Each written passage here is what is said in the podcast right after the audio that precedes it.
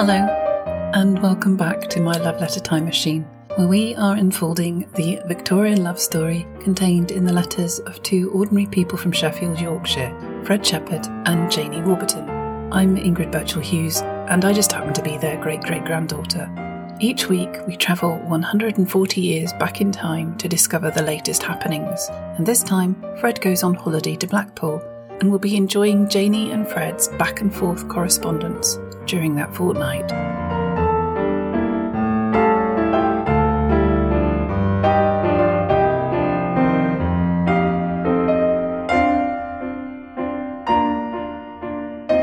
Situated on the northeast coast of England, by 1880, the Lancashire town of Blackpool had emerged as a primary location for the working classes to take their annual holiday.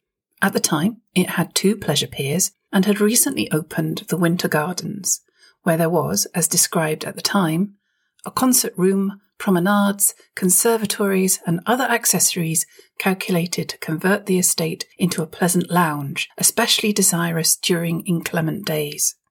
And only the year before, in 1879, Blackpool had become the first municipality in the world to have electric street lighting.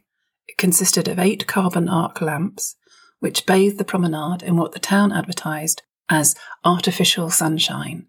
They were the forerunner of what would come to be known as the Blackpool Illuminations, and these two developments laid down the foundation for the town becoming the most popular holiday destination in the north of England. After last year's holiday in the rather more sedate Bridlington, our Fred thoroughly enjoyed all the diversions, well, nearly all, that Blackpool had to offer.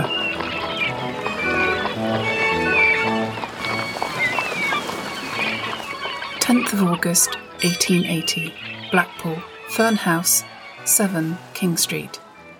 My darling Janie, we arrived all safe here, as was expected.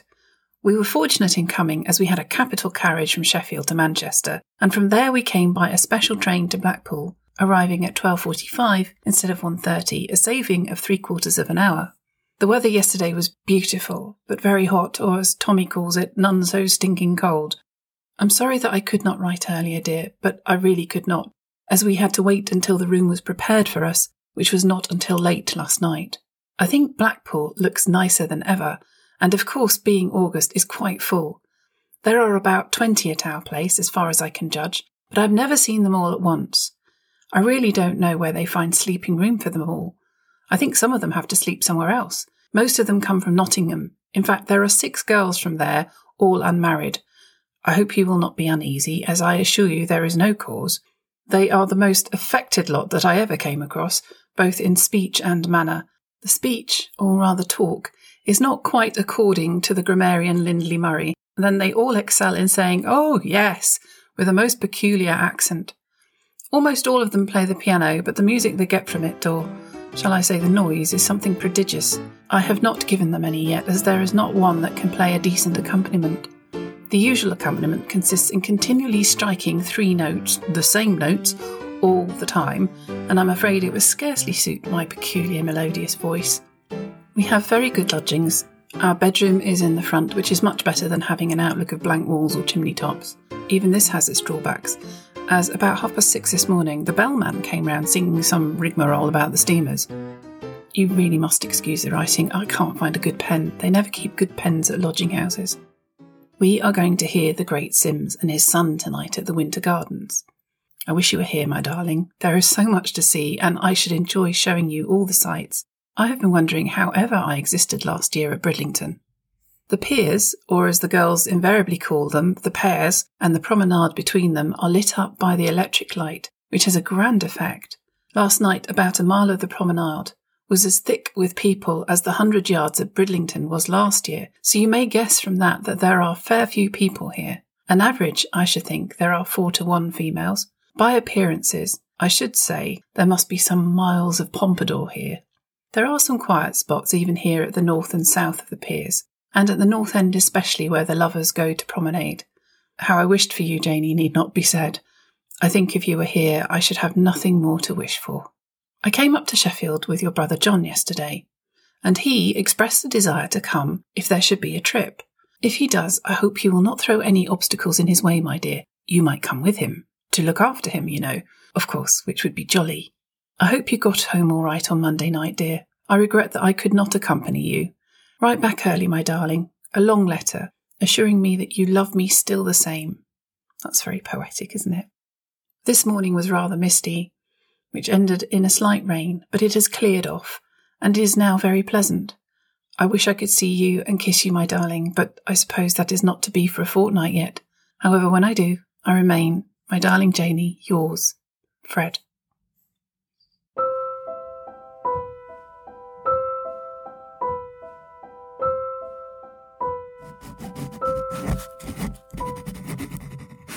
In haste at Carbrook, Handsworth, August the 11th, 1880. My darling Fred, your letter did me good this morning. I was so pleased to hear of your safe arrival at Blackpool. I only wish I was there with you, love. I am afraid we should find out the quiet spots and enjoy them too. I was rather late on Monday night. I waited at Carrie's until half past eight of our John, and he did not come, so I had to go by the nine o'clock train alone. My darling, I did miss you going up the lane. And your kisses too, I guess. I hope you enjoyed the big sim last night. I did not know he had a son. What sort of young man is he? Is he a gay young thing of forty? I wish I had been there with you to hear him. I have no doubt that if I find there is a day trip to Blackpool this week, or on Monday, I shall find my way over there as a protector over John and Carrie. Father and mother went to Claycross Flower Show yesterday, so sister and I were the housekeepers. I should have gone if mother had not. It is such a good show. It is shame to miss it. I have had to come down to Carbrook about my polonaise for the wedding. The weather is grand, but awfully hot. I was nearly overdone with the heat. I wish you could just come over for tonight to take me home, love. I shall feel lonely. I am almost afraid I shall have to get someone to go up with me. Let me see, who shall it be? Where can I find a nice little dark fellow? Oh, can't I enjoy myself, love, while you are away? Just fancy me now walking up with, with, with Emma Gill, she did promise she would up with me. You're not afraid of me kissing her, are you, love? But, my darling, I think I would rather save that love and kisses for you when you get back. Won't that be a joyful time? Fred, I do love you. My darling, yours, Janie.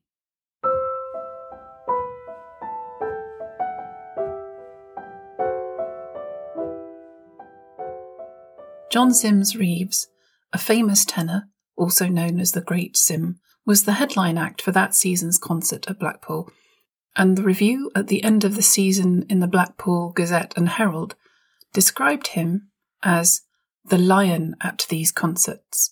It was in the Bay of Biscay, his own favourite song, we believe, and certainly a favourite with the public, that the great genius of Sims Reeves was heard to our advantage. It was a genuine success displaying the qualities of natural ability, superlative skill, and sympathetic intelligence of which he has proved himself the fortunate processor. Mr. Reeves sang with all his old fervour and dramatic power and was applauded and encored enthusiastically. The miles of pompadour that Fred mentioned must be a reference to the emergence of the latest hairstyle in fashion for ladies at the time. It was a forerunner to what became known as the Gibson girl look, popular in the 1890s and into the Edwardian period, piling hair in pillows at the front and around the head in a great wispy fashion. At this time, the pompadour look was less exaggerated, with more of an upswept fringe, and the rest of the hair gathered into a bun at the back of the head. The style of Janie's dress for her friend's upcoming wedding, a polonaise, was a revival of the swagged overskirt and frilled underskirt that had been very popular in the 1790s.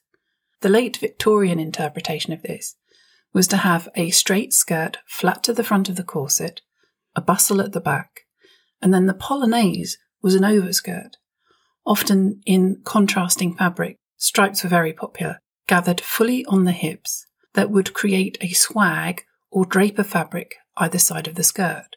The folds would often be emphasized with elaborate lace trim and sometimes were gathered up on tape, rather like Austrian blinds.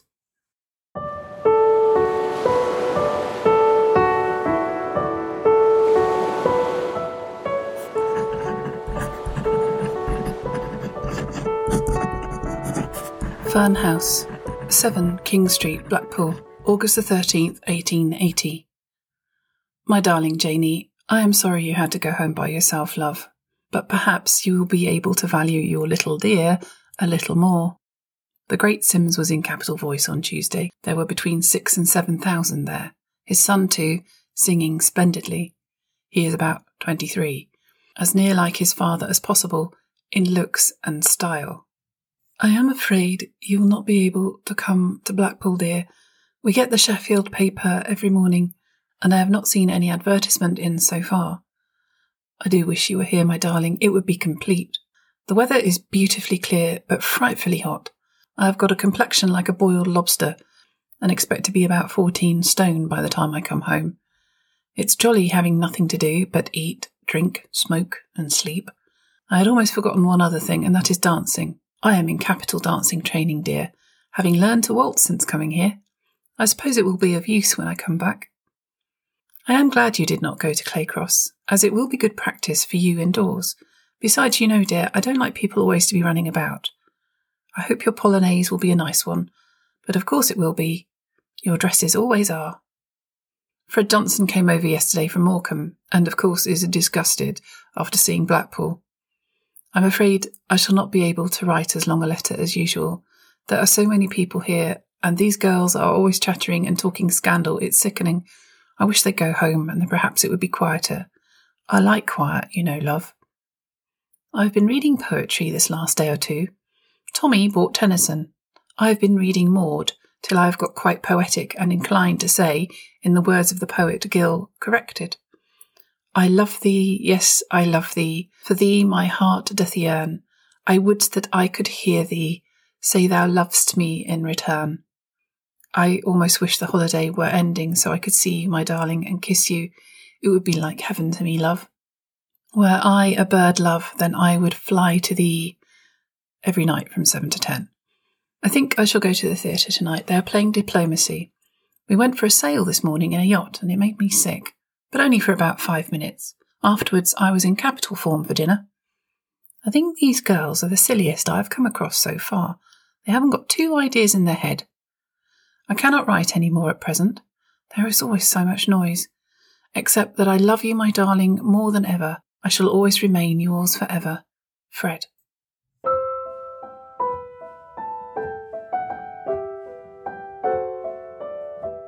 Handsworth, Sunday afternoon, August the 15th, 1880. My darling Fred, I shall be glad when it is time for you to come home. I do want to see you. Just fancy, being without you for Saturday and Sunday. It is dreary. I went to our church this morning. I think they were all out of time. The torture I suffered was frightful. I had a very musical friend on each side of me and one at the back. The music was really astonishing that came out of them. I had my class of little girls at Sunday school this afternoon. They were very attentive. I quite enjoyed teaching them. Tonight, my darling, Annie Laverack and I are going to Darnall Church. I wish I was going with you instead to Blackpool Church. I am sorry there is no excursion to Blackpool. I should have liked to have seen the sights with you, but we will arrange better next year. I am glad you get on well with your dancing. It may be very useful at our feast. Fred, love, let me advise you to get a sunshade to keep the sun from spoiling your complexion. I don't want nothing left but a grease spot. I fancy it will be a rare big one if you get to be fourteen stone. I weighed myself on Thursday, and I have gained two pounds. I am wasting away considerably. I have not time for any more, only that I love you, my darling, more than ever. I remain yours, Jane.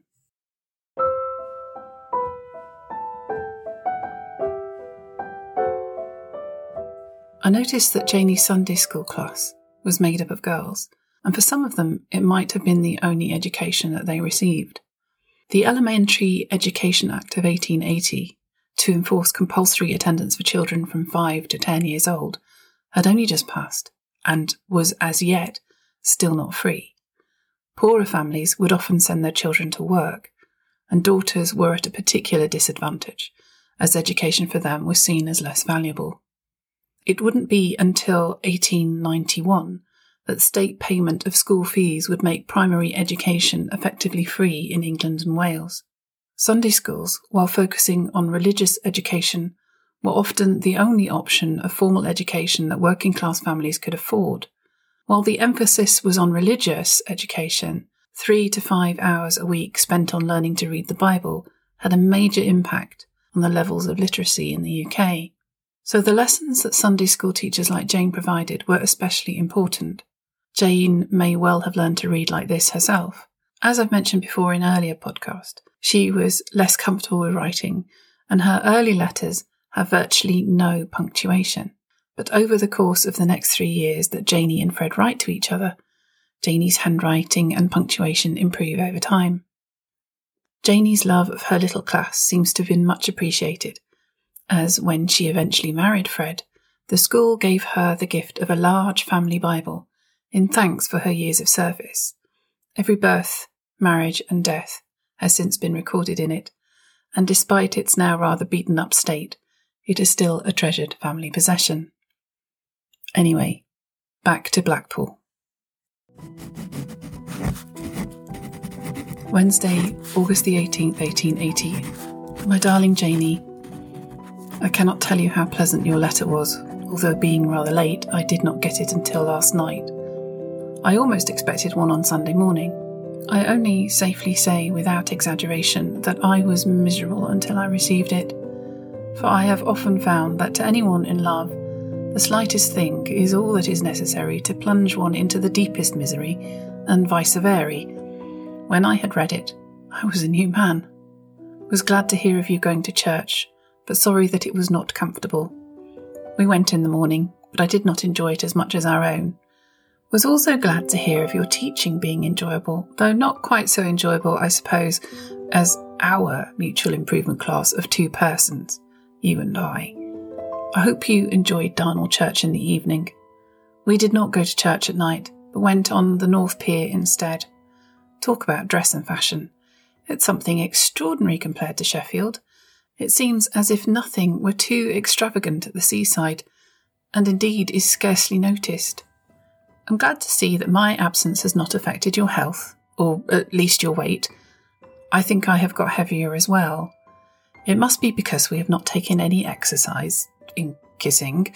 However, we shall be able to make amends for it next week if possible.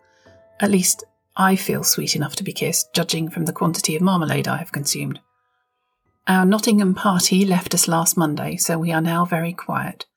Miss Hesselwood from Attercliffe, their cousin Miss Rogers, and Mr. and Mrs. Rogers from Normanton Springs came here on Saturday, but they are very slow. Maltby and Greenfield came on Monday, but could not be taken in at our place. Chambers came last night, and is staying with them. Last night we went to the Winter Gardens, which I think to be one of the prettiest places ever made. Afterwards went for a stroll on the promenade. Got home at 11:25 p.m., which is considered early here. In fact, there are hundreds out at 12, and I have them coming past our house after 2. You see, the electric light makes the promenade almost as light as day, so that it seems a pity to go in at daylight. We have had a complete change of weather since Sunday. It is cloudy and dull until afternoon, and then the sun comes out, and at night again it is cold. The moon last night was beautiful. I felt that if you had been here, our mutual happiness would be complete. I'm not quite sure whether we will be in Sheffield early enough on Saturday so as to enable me to catch the 9-5 to Darnall, so that in your reply you might suggest a time on Sunday, if it is only for a few minutes. We shall not have any class in the afternoon, and I have been thinking that perhaps we might have a walk. It is a special occasion, you know, dear. Tom wants us to stay at Manchester going back. He has some friends there. However, I shall try to persuade him to go early so that I can see you, my darling. I do so long to clasp you in my arms and kiss you, as only I can do, love, that you know well. I remain, my darling Janie, yours devotedly, Fred. P.S. 1. You really must excuse the writing, as I assure you it is very painful to write owing to the wretched pens, etc. 2. Chambers says he saw you going to Darnall one night last week. However, did you get home? I am afraid I shall have to inquire into this little matter, so beware. 3. Since writing the above, I have persuaded Tommy to leave Manchester by the five o'clock fast train, which arrives in Sheffield at 6.22, so that I shall be able to catch the 6.25 to Darnall and shall be up your way by about eight. I hope you will not be prevented by the weather or other circumstances from seeing me, my darling. I wish it was eight o'clock on Saturday night, this very minute. Yours, love, Fred.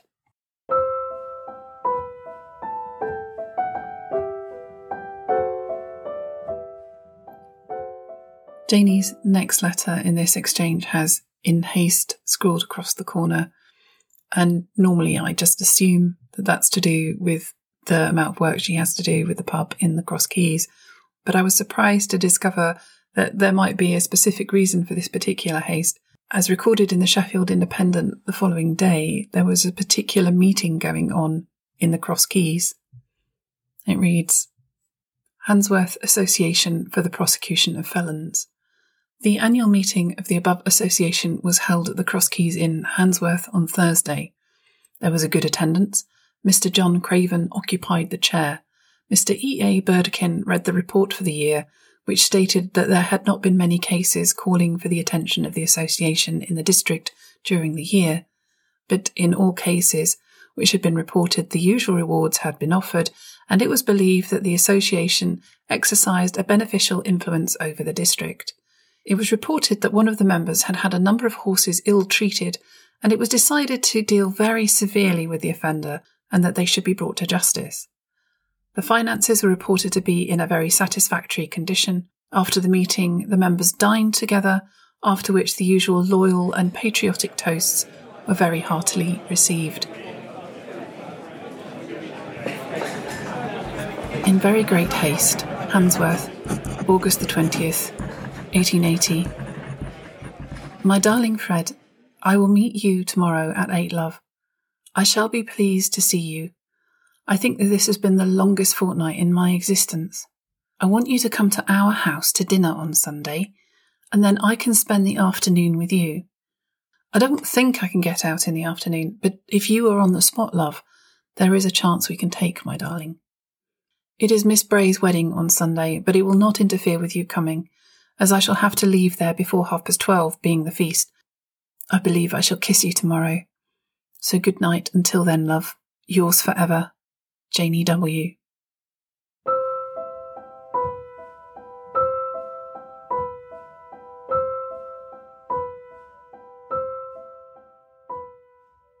What a lovely welcome home. Fred gets invited to Sunday dinner.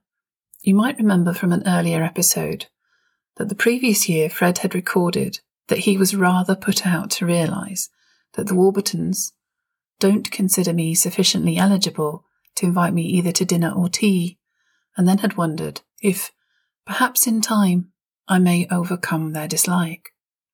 And here we are, practically a year later, and Fred has evidently achieved this. He's won the Warburtons round. Given their opposition and past meddling, I'm so proud of Fred and Jane for sticking it out. And I'm kind of grateful too, because if they hadn't, I wouldn't be here. We'll leave it there for now. Thanks for listening to my Love Letter Time Machine. We'll be back next time when we'll be finding out more about how Janie's family set about rescuing Emma from her abusive husband. In the meantime, you can follow me sharing excerpts of Fred and Janie's letters on Instagram at my Love Letter Time Machine, all one word, or on the blog mydarlingjanie.co.uk. And if you'd like to write to me, you can at my love letter time machine at gmail.com. Take care and have a great week.